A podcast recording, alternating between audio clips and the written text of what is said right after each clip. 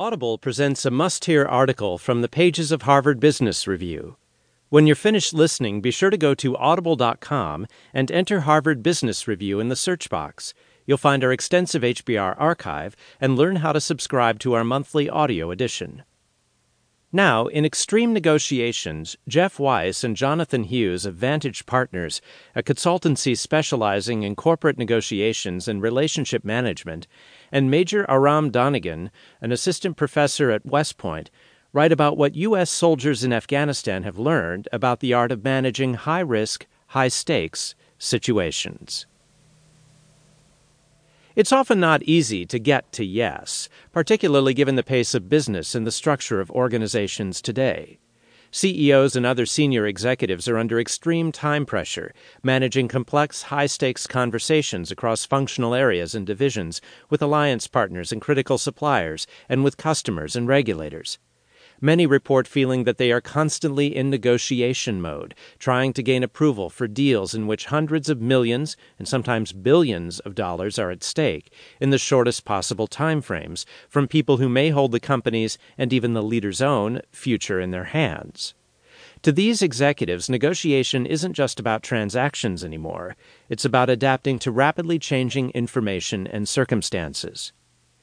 U.S. military officers around the globe confront this sort of challenge every day, patrolling in hot spots like Afghanistan and Iraq, attempting to persuade wary local leaders to share valuable information while simultaneously trying to distinguish friend from foe, balancing the need to protect their troops with the need to build indigenous support for America's regional and global interests.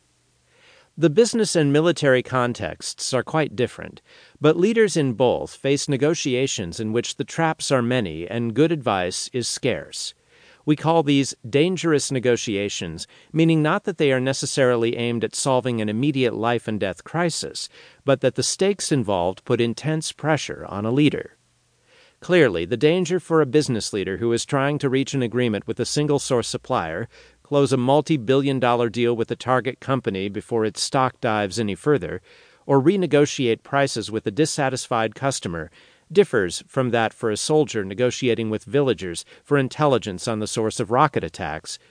But the perception of danger prompts business and military leaders to resort to the same kinds of behavior. Both commonly feel pressure to make rapid progress, project strength and control, especially when they have neither, rely on coercion rather than collaboration, trade resources for cooperation rather than get genuine buy in, and offer unilateral concessions to mitigate possible threats. U.S. military